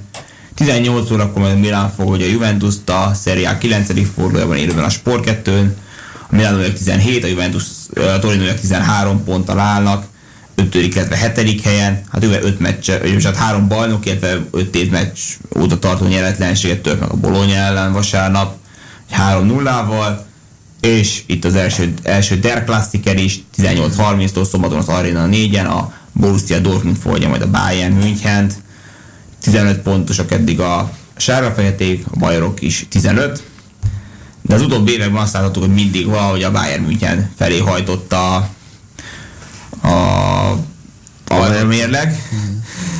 Szerintetek mi, lehet, mi lesz most a Dortmund Bayern-en? A Dortmundi kikapott 3-2-re a Kölntől, a Bayern legyőzte a Leverkusen egy négy meccses nyeretlenségi sorozat után. Hát az elmúlt évek formája, vagy az elmúlt éveknek a tapasztalat az nagyjából az, hogy bármilyen formában van a Dortmund, és bármilyen formában van a Bayern, az egymás előben. a Bayern nyer. A Bayern nyer. Ha, mármint, hogyha a bajnokikra szorítkozunk, mert azért voltak itt ilyen szuperkupák is, meg minden. Hát, igen. Ja, igen, a szuperkupa sem az izé. Hát az, hogy 18 november, 19 már autósi, autósi szuperkupa volt, amit a Dortmund megnyert még 2 0 azóta mindig a Bayern mindegy milyen arányban nyert, és hát egy olyan Der Klassiker lesz például hosszú idő után, ahol sem Erling Haaland, sem Robert Lewandowski nem lehet majd ott a pályán, hiszen mindketten klubot váltottak a nyáron. Hiányukban kik lehetnek az, hogy szól, szólhat ez a mérkőzés? Hát Bayern részről mindenképpen vagy Mané, esetleg még Nabrit mondanám, bár ő most nem volt annyira jó formában az elmúlt hetekben. A Dortmund, Dortmund részről hát őszintén szóval sok tippem nincsen. Tehát én nekem Sok az a véleményem, csapat. Az a véleményem, hogy minden eredmény, ami nem Bayern győzelem lesz, az meglepetés lenne a hétvégén. Tehát a Dortmundban a, a nyerő ember az a kapus lesz. Lehetséges akár, hogy kapus lehet a nyerőember. Hát igen, tehát én is összességében a Bayern győzelmében bízom látva a- az elmúlt évek tendenciáid, általában a kerek, mindezt tudhatjuk. Vasárnap pedig 30 az Arsenal a Liverpool látja vendégül, ezt még ki lehet emelni az angol bajnokságban. Hát a Liverpool ugye Az első 3-3-at játszott a brighton és hát ugye ott le És a örülhetünk is Leandro neki Trossard ráadásul. mester hármas vágott a vendégcsapat színében, amire ritkán van például a 2009-ben André Ársávinnak jött szépen az Arsenal színében, de akkor ő négyszer is betalált.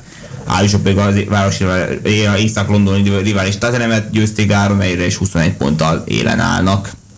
Hát az Arsenal meglehetősen jól kezdte egyébként a szezont. Mondjuk, hogy ez meddig fog kitartani, az megint egy jó kérdés. Ugye az el, előző évek nem arra engedtek következtetni, hogy ez volt a felállás, hogy az egyik csapaton nagyon ment a szekér, a másik pedig így a középmezőnyben vergődött. Idén ez megcserélődött elég látványosan.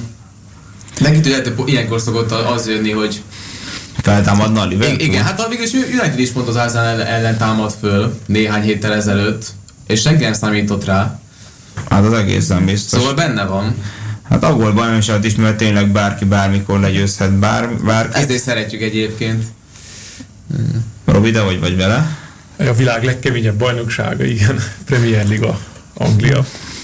5-0 közben. Igen, most Hát Már nem csata nem mész Igen, a nincs már sok hátraadás időnkben, ezért végezetül ugye elmondanám, hogy a München 60. percben már 5 0 ra vezet, a Pilsen ellen pont a pillanatban talán egy Csupomoting, a negyedik egyébként Leroy Sané, Leroy Sané szerezte, aki ez már duplázott. Március szünetben 3 1 vezet a Sporting, mi több ember előnyben játsza, szóval tartják az előnyüket.